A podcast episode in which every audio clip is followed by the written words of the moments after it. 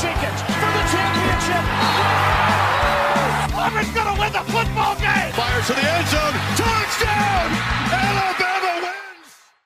Stone Cold Sports Talk, episode 44. If you're wondering what the significance of the number 44 is, it is, of course, the age of NFL MVP leader in my mind, Tom Brady of the Tampa Bay Buccaneers. But we're going to start with college football. Uh, here with Jay Benzet. Second college football playoff rankings dropped last night. Bama and Georgia still one, two, but surprisingly, Oregon at three, followed by Ohio State at four after Michigan State's loss. Jay, what was your biggest reaction and your biggest takeaway from the committee's rankings last night? So I've got a couple of things. First of all, Cincinnati, they did move up to five, which they put them ahead of the falling Michigan State, which I appreciated. I don't think they'll end up making it, um, but having them in this conversation is certainly better than they were last week because last week it seemed that they really didn't have a shot, but now they at least have a, on paper, being at five with multiple weeks to go, they have a shot. Uh, the biggest drawback I got Michigan is one spot ahead of Michigan State just eight days after playing them and beating Michigan uh, at Michigan State, um, which this committee last week and this week, if you go through the rankings, they're all about head-to-head wins, trumping, um, trumping pretty much everything except for obviously Bama is not going to get trumped by A&M because they don't have the same record. But if a team has the same record, then the head-to-head victory is going to trump pretty much everything, and we see it. Let me pull these rankings really quick. Everywhere except Michigan, Michigan State. So this week, Oregon is one spot ahead of Ohio State, presumably because Oregon beat Ohio State. We've got who else is in here? Um, where's a good example? A and M just beat Ole Miss, or no, excuse me, they play each other this week. Who am I thinking of? A and M beat Auburn. A and M just beat Auburn, yes, and they are six spots ahead of Auburn. Wisconsin has beaten Purdue; they're ahead. Wisconsin and Purdue have beaten Iowa; they're both ahead of Iowa. Um, and so, just the more you get through this, it shows that the head-to-head trumps, which I believe should be a thing because what's the point of playing a game if a team still loses and is ranked ahead?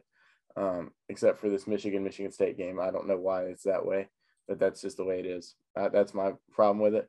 Thank God UTSA is finally ranked. They are a really good football team. You ever get to watch them? High flying, very explosive. They don't obviously don't play anybody at all, but they're really fun to watch. And it's good to see smaller tier teams ranked like that. How is Iowa still ranked after getting blown out by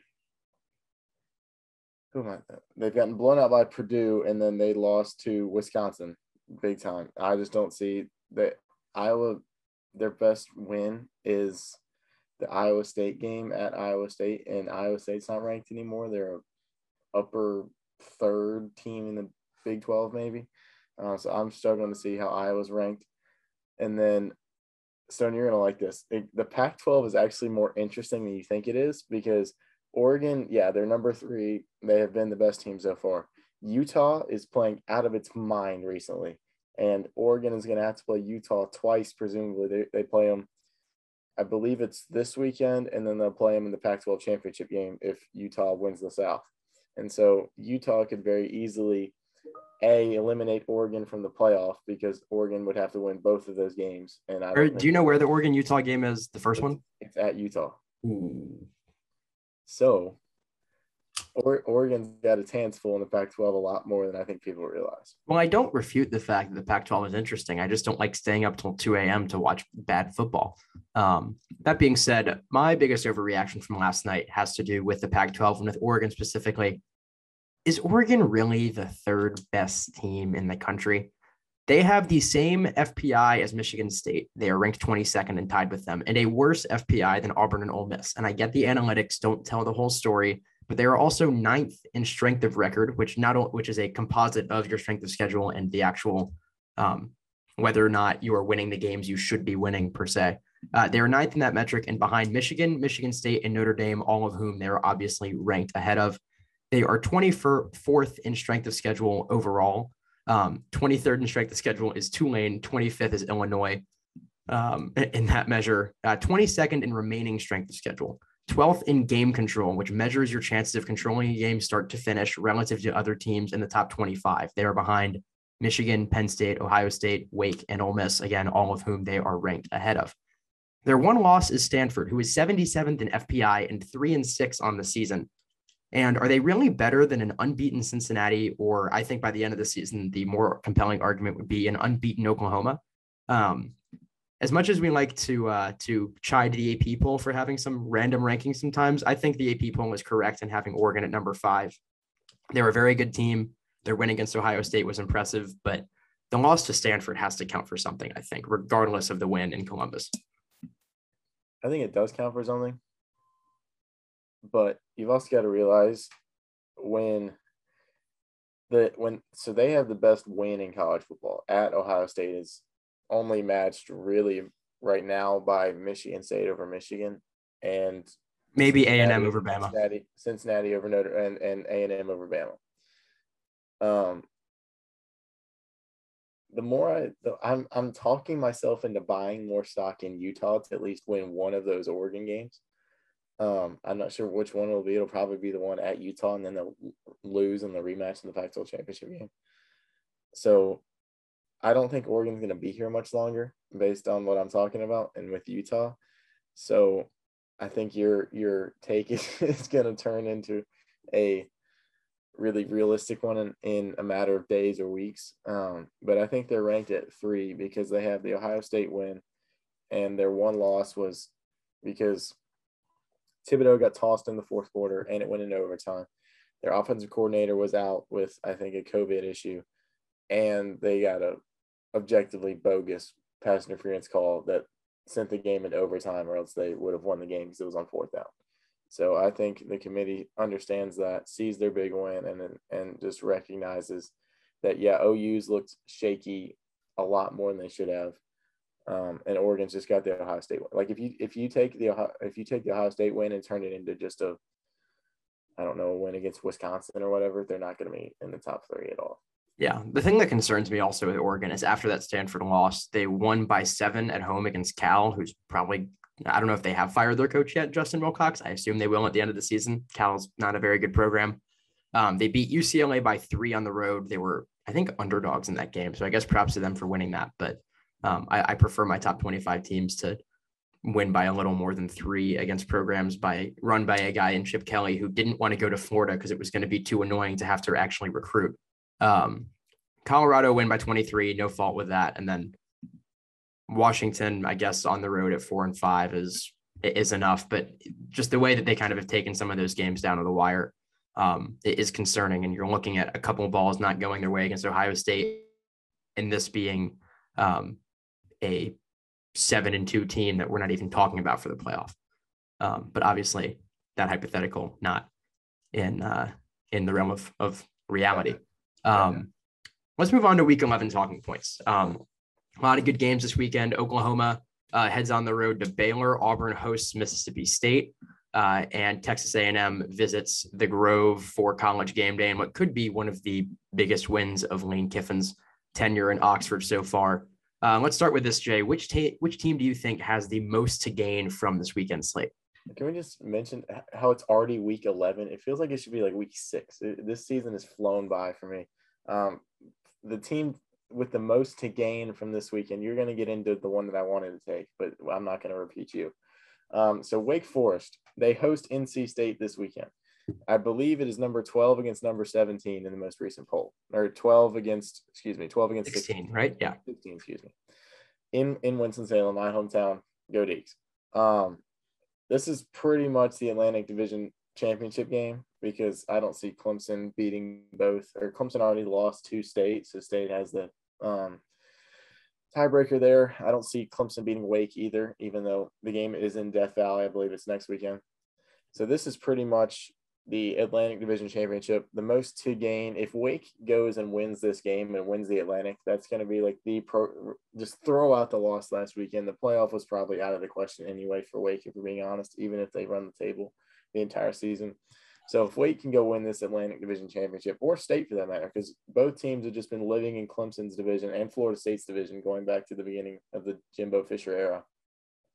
waiting for this opportunity to win the Atlantic Division, and they finally have it. And whichever team pulls this out um, is certainly looking good in the Atlantic. They'll probably, I don't see a way that the winner of this game loses the Atlantic. Um, so which whoever wins this game has, certainly has the most to gain. I think it'll be Wake, so I'll just go ahead and say Wake has the most to gain. The team I'd say that has the most to gain, uh, you alluded to it. I think Oklahoma on the road at number 13, Baylor, who has a seven and two record. Oklahoma obviously unbeaten so far this season, but um, their best wins seem to kind of be vaporizing before their eyes. The Texas win, when it happened, would have been, um, or at the time, was probably Oklahoma's best of the season. And I think a lot of people would have predicted um, that by the end of the year, either that or Oklahoma State would have been one of their two best wins. But now Texas at four and five, I believe four consecutive losses. No, three consecutive, four they consecutive. lost three. Yeah. Whatever it was, it was the longest losing streak since Mack Brown's last season in Austin. Um, whoops. So I think that Oklahoma, uh, obviously, with where they sit in the college football playoff rankings right now, a win against number 13 Baylor would do a lot to kind of start moving toward the inevitability I think we all see coming, which is 13 and 0 Oklahoma after winning the Big 12 championship, making the playoff. And um, yeah, a win, a win in Waco for them would, would do wonders to help them shoot up the CFP rankings and, and probably get into territory where they more or less control their own destiny for the college football playoff. Um, but at the same time, a lot of teams have the chance to be on upset watch. Uh, there are some unranked matchups that feel like they should be ranked matchups in a normal year. Um, you're going to talk about Michigan, Penn State in a second. Um, but I think that Auburn at home against Mississippi State uh, has a chance to be on upset alert. The number 18, I believe, uh, Auburn Tigers playing host to Mike Leach and the air raid. Um, of course, Mississippi State at five and four program is probably regressing a bit further toward the mean that um, that they had established of being, you know, a seven and five, eight and 14. That's always kind of a tough out, but never really going to be um, contending for anything seriously. But when you got Mike Leach on the other sideline, who knows what can happen? They obviously managed to beat what we now know is a very talented uh, Texas A&M roster uh, several weeks ago. So I think that Bryan Harsin has a chance um, to be on upset alert, especially as Auburn starts to set its sights on the Iron Bowl two weeks from now. Mine is going to shock a lot of people because a lot of people don't feel this is an upset if it were to happen. But Penn State is unranked for a reason. They've lost to Illinois recently. They've lost to Ohio State recently. They started the season off extremely hot. They I remember saying on this podcast, I think it was three or four weeks ago, that they were the most complete team in the Big Ten. And at the time they were. And then Sean Clifford got nicked up. And this team just doesn't look like itself. But we're talking about Michigan here. Michigan plays at Penn State. Michigan is horrible against ranked teams or in big games on especially on the road where Penn State this place is going to be rocking because the top 10 Michigan team comes in, even th- just throw out the fact that Penn State's not ranked. That place is going to be rocking. We're talking about Harbaugh in a big game. This has every upset in the making written all over it for me. And a lot, if you don't consider an upset, a number six team on the road against an unranked team is an upset potential. Uh, I don't care if it's Penn State or anybody. If Bama was unranked, it'd still be an upset. Um, so I think Michigan's got to be on upset watch. And then Homer boy here. Uh, Carolina plays at Pitt tomorrow night. I don't think it'll happen. Uh, I think Pitt's the especially better defensive team, and the weather is just gonna it's gonna be freezing cold. Carolina does not play well in freezing cold weather. We're Southern boys. We like warm temperatures. Kenny Pickett doesn't give a crap. He would rather play in a for in the snowstorm than the summer heat. Um, so I think Pitt's got to keep an eye, keep an eye out just because Carolina has enough talent and offensive firepower to keep up. Um, so I got Michigan and Pitt. You got to keep their eye out and keep their heads on a swivel for an upset this weekend. I agree, and of course we're in hot seat season now that we are squarely in the month of November. Uh, a lot of coaches oh, yeah. have the chance to help their job security um, or to possibly if they're at a smaller power five or higher profile group of five really kind of coach their way into job offers from lsu usc and hopefully hopefully hopefully florida but we're not going to get that scott Stricklin hates us um, the coach I think who has the most to gain or lose from his performance this week is Justin Fuente. I think that a loss or a close call, even against Duke at home, um, would be all the evidence Virginia Tech needs to know that it's time to move on. Um, I don't think they'll lose this game, but I think that from a catastrophic result within the realm of possibility, of course, it's probably not really going to happen because Duke is horrible. But Duke is awful. I mean, I, I would say, for the record, I, I, would probably have said Dan Mullen, but I, I don't think Florida's going to lose to Samford. Now, that being said, I hope they win like 20 to 6 or something really, really embarrassing. So we just get a little more, momentum, more momentum heading into the road trip in Columbia. And then eventually get to Columbia. Eliah Drinkwitz and Connor, Bazel, Connor just rip apart Florida's defense again. And then capping it all off with a home loss to Florida State to end the season. Nice little bow on top and the start of the don't know how much the buyout is. Probably, I'm assuming the start of the installments making up $25 million of those Dan Mullen's let's, look, let's look at Dan Mullen buyout here. I think that was trending on Twitter a couple weeks ago, which I'm is not surprised. I guarantee you, he's got hmm, his buyout is $12 million this year, which ranks number eight in the SEC. That's it? Wait, wait, wait. That's it? Yeah. I'd give like 50 bucks to that cause right now. seriously, if they were like, you know, we need X amount of people to give fifty dollars to buy out Dan Mullen, I'd do it. Done in a heartbeat. Um, He's got the sixth highest contract in the SEC. That's really kind of weird because, like, who who makes more than him? Kirby, Jimbo, Nick. Coach O probably got a restructure after the national championship, right? I would assume that's got to be part of it. Yeah. Um, who that's makes more than him? There's no way that uh, Saban, Orgeron. Wait a minute. Saban, Orgeron. Okay, Mullen makes third most. Oh, sixth most nationally. Oh. Uh, wait, he makes third most in the SEC. Yes, behind Saban and Orgeron. He makes more than Jimbo.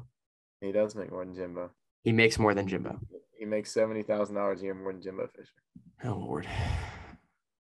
Who do you think who do you think is the least paid? Mm.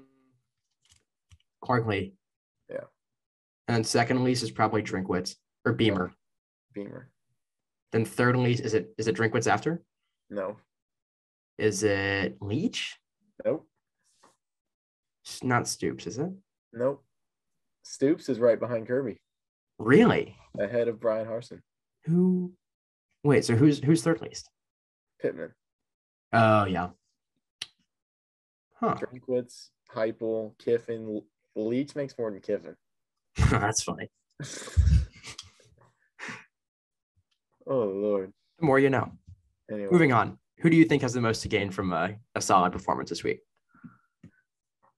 I think most to lose is Mullen. Most to gain is Dave Aranda because if he his team's at seven and two, they are currently They've been flopping all up and down the rankings. They are number 13 this week. They get number eight OU in their house this weekend. I think if if Baylor beats OU, Aranda should have a phone call from LSU within the next couple of days. Um, I don't know what sort of interest he has in going back to the place he just left a year and a half ago, but if he beats OU, uh, Dave Aranda is I think even more than Mel Tucker on the top of coaching hires that you'd want to have for your program. I think the, case for Aranda is let's see, is this his second year? Yeah. This is his second year at Baylor, and he's turned him around from two and seven to seven and two and counting. Um, kind of the same thing Rhule did basically after Briles, uh, and obviously we saw that that really worked out nicely for um, for Matt Rhule even if it's not working out so nicely in the NFL now. All right, soapbox, one minute. Here we go. UVA basketball will be between a six and a nine seed in the NCAA tournament this year and losing the first round. Um, the 14 point favorite Virginia Cavaliers last night, who I, I don't think Vegas Vegas forgets that Virginia can't outscore anybody by 14 points, especially early in the season. Um, the Hoos lost 66 to 58 at home last night against the Navy midshipmen. Uh, they only had two players in double figures, had seven players who played more than two minutes, so barely a seven man rotation. Um, no shot making. horrible three point shooting last night, shot 25% from beyond the arc. Um, and yeah, it just seems that these guys are going to need a lot of time to learn how to run Tony Bennett's defense correctly. Um, there's no one who's even close to being like DeAndre Hunter, Kyle Guy, um, or Ty Jerome in their ability to create and make a shot for themselves. And nothing explains the regression of the program the last two seasons. And again, it's a regression from national championship to a still an ACC contender. But nothing explains the regression quite like the fact that had we lost to Navy before the national championship season, I would have been stunned. And last night, I almost went in expecting it. Soapbox over. Jay. I don't think I don't think I expected them to lose. I was very shocked, but very happy at the same time. Uh, I'll change sports. Stone, it is November 10th. November 10th. And can we name a Heisman frontrunner? No. No. No. The, the answer is no. You're out of your mind if you think that somebody has separated himself from the pack. Because right now, Vegas odds as of this was two days ago. So right after Saturday. Or, yeah, Sunday afternoon. Who do you think has the best odds right now? Probably Bryce Young. Bryce Young is at plus 185. Kenneth Walker plus 300. Matt Corral and CJ Stroud at plus 450.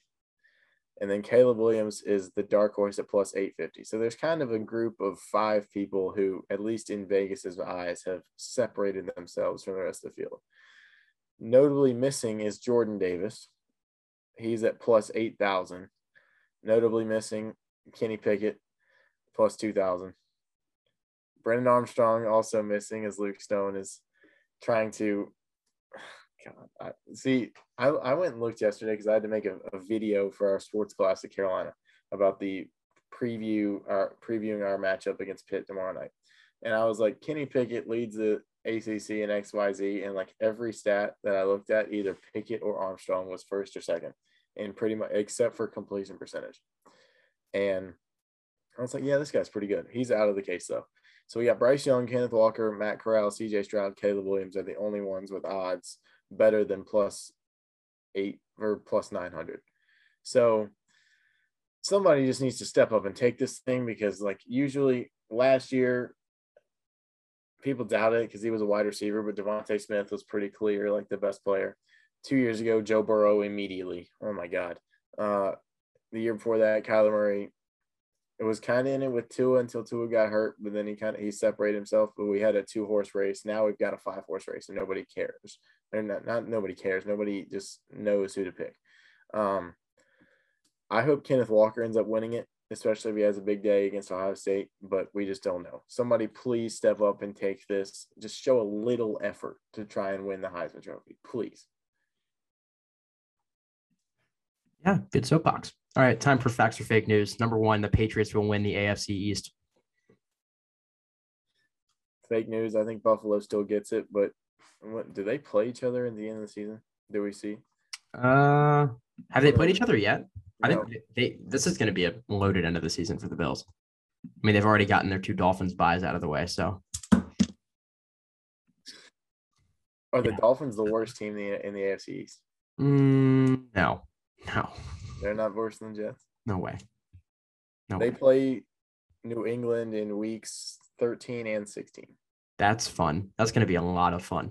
If there's snow one of those games, oh, it's going to be terrific. Yeah. Um, I'll say facts. I mean, from from what I've seen from the Patriots, I I don't want to say I'm concerned about Buffalo's offense because I'm sure at some point in the next couple of weeks they'll put up 35 again, and we'll be forgetting about this. But six against the Jacksonville Jaguars.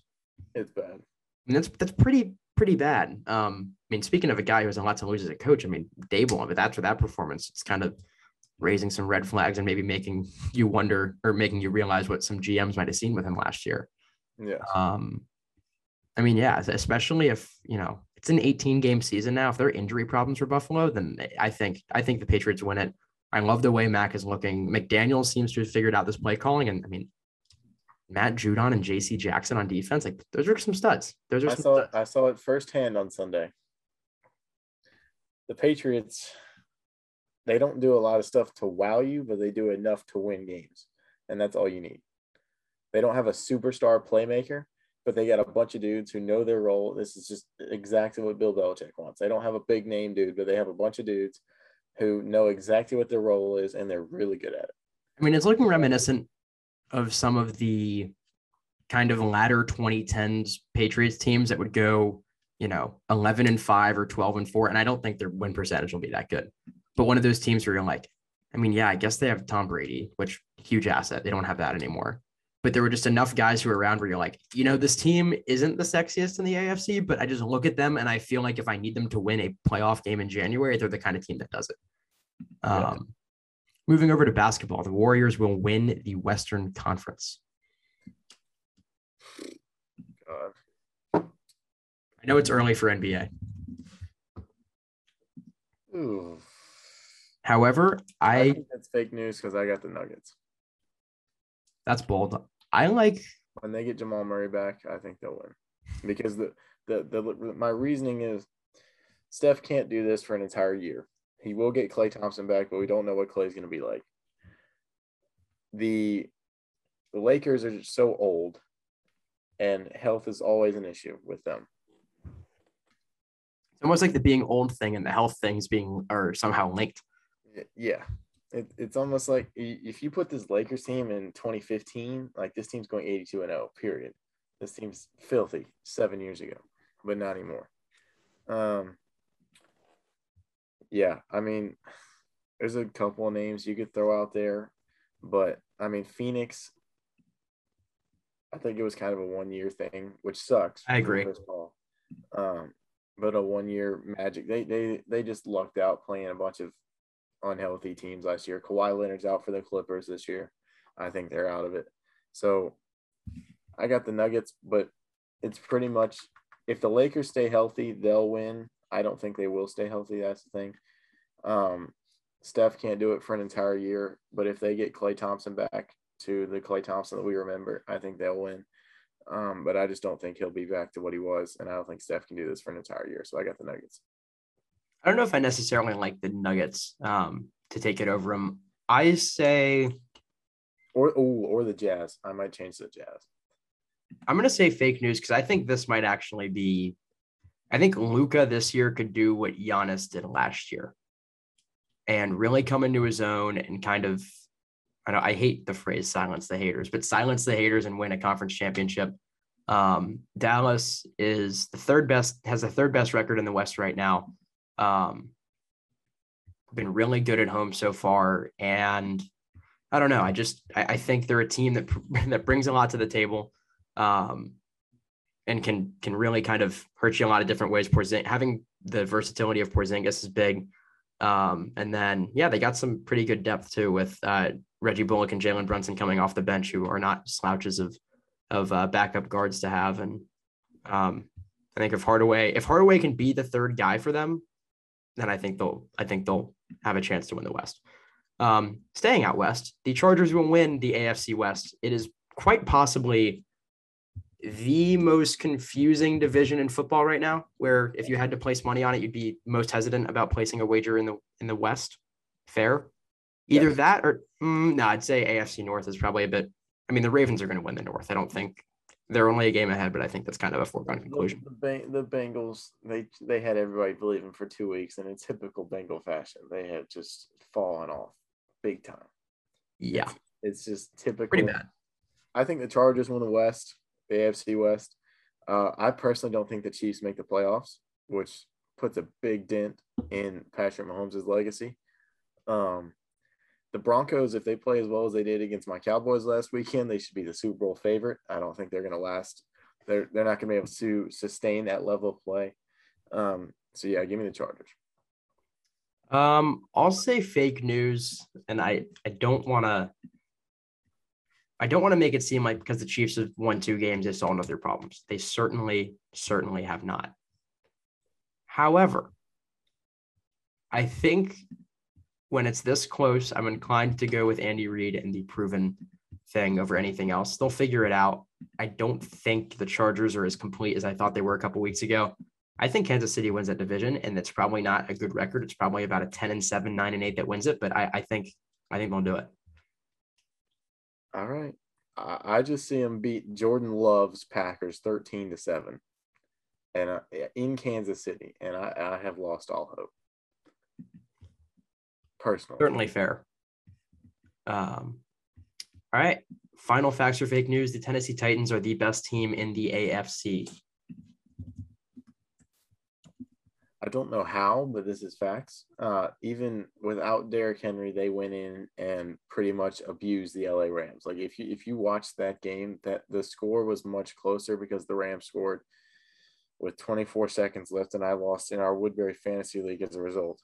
Um, the Titans just blew that game open, and it, it wasn't really close. So I think the Titans are the best team. Somehow, I don't. I'm not sure it'll last. Somebody can you imagine if we said during the preseason that the Titans would be the best team in the AFC without Derrick Henry? Well, It'd be kind of crazy. Although I disagree with that. We would have gotten fired. You think okay, go ahead. Who do you think is better than the Titans? Fake news, I think the Baltimore Ravens are better than the Titans right now. Um and, and sorry, not right now. I think long term they will by the okay, end. Yeah, long term, long term, the Titans are not the best team. I'm saying right now even so, I don't know. I, I, like okay. Baltimore did get the doors blown off of them by Cincinnati. That was bad. I'm not gonna dispute that was bad. Yes. But this team is kind of doing it in a different way than they have the last couple of years. Lamar Jackson is now one, two, three, four, five. He's ninth in passing yards right now, has 8.3 yards per attempt. And this narrative that one, he can't play from behind is so clearly BS, and two, that he can't throw the football is also so clearly BS. Um, they've been remarkably efficient throwing the football this season. Um, I'm going to look up their rushing stats too. Um, they're just a really balanced team. Okay, they still do. They also lead the league in um, rushing yards per game as well, and they are. see, where are they? So I got a stat for you and your. Oh, they're second. They're second in total offense, just behind Dallas. Um, I don't know. I think that if you put Baltimore and Tennessee on the field today, I think the Titans are probably a favorite by two and a half points, but I like I like the Ravens more. Let me let me read you this stat. Okay. In the AFC West, there is one team with a plus minus point differential this season of more than seven points, plus seven. Who do you think that team is? Wait, wait. There's one team with what? There's four teams in AFC West. Yeah. Only one of them has a plus point differential of more than seven points this season. Which team is it? Denver. Yes. The Raiders are at plus seven. The Chiefs are at minus six. The Chargers are at negative two or at minus two. So each of these teams has a winning record, and only one has more than a touchdowns difference on its opponents this season. Hang on, I'll look at Denver's schedule now. It's because they opened up with the JV teams in the first three weeks of the season. That is true, but they also did beat the Cowboys by 14. I, um, I know. You know, this is actually kind of getting me buying into the Broncos a little bit. That's that. They beat the Giants, they should have. They beat the Jags, they should have. They beat the Jets, they should have. They lost to the Ravens, makes sense. They lost to the Steelers. At the time, really bad loss. Now, not so terrible. They got five division games left. And so they've got, hold on, they've got the Eagles out of the division. Win. Lions. Win. Bengals in Denver. Probable win. And division games. Hmm. All right, scratch that. I I I I retract what I said about the Kansas City Chiefs winning the West. I think the Broncos will win it. There you go. And who would have thought? Teddy two plus. Jay, anything else to add for the good of the group? Got the phones. BDHS. Uh, I can't imagine we get many viewers that aren't Woodbury people or somebody directly related to us. So uh, let's go Woodbury BDHS as usual. It's hate week. Uh, hopefully, what do you th- what are your thoughts on UVA Notre Dame? Because I have a feeling a lot of our listeners are going to be at that game. I knew we'd get into this. Um, there's some games that are really simple to analyze, and I think this is one of them. If Brennan Armstrong plays, I think UVA will win. I, I think it's it's that easy. If he doesn't play, I think UVA will lose. Um, I mean, you said it. He and Kenny Pickett are two of the best quarterbacks in the ACC. Let's see who Notre Dame's played. Hmm. They played us. They played Cincinnati. They played Yeah. State. They've beaten SC. I, I don't want to say this because I don't want to blaspheme here. I don't think Notre Dame's played an offense as stacked as UVA's this entire season. We're the closest. Yeah, like since it, Ridder's certainly not close to Brennan Armstrong. Howell's the closest thing they've played to him. Um, yeah. Now again, there's like a thirty percent chance Brennan doesn't play and we lose. It'll probably happen. Um, or not, not probably. It- I think there's it's within the realm of possibility. But Yeah. Armstrong's out there. UVA wins. Armstrong's not out there. UVA loses. We're fine. Easy. There you go. That's all I have to say. Thank you all for tuning in to the Tom Brady special of the Stone Cold Sports Talk podcast. We will see you next week.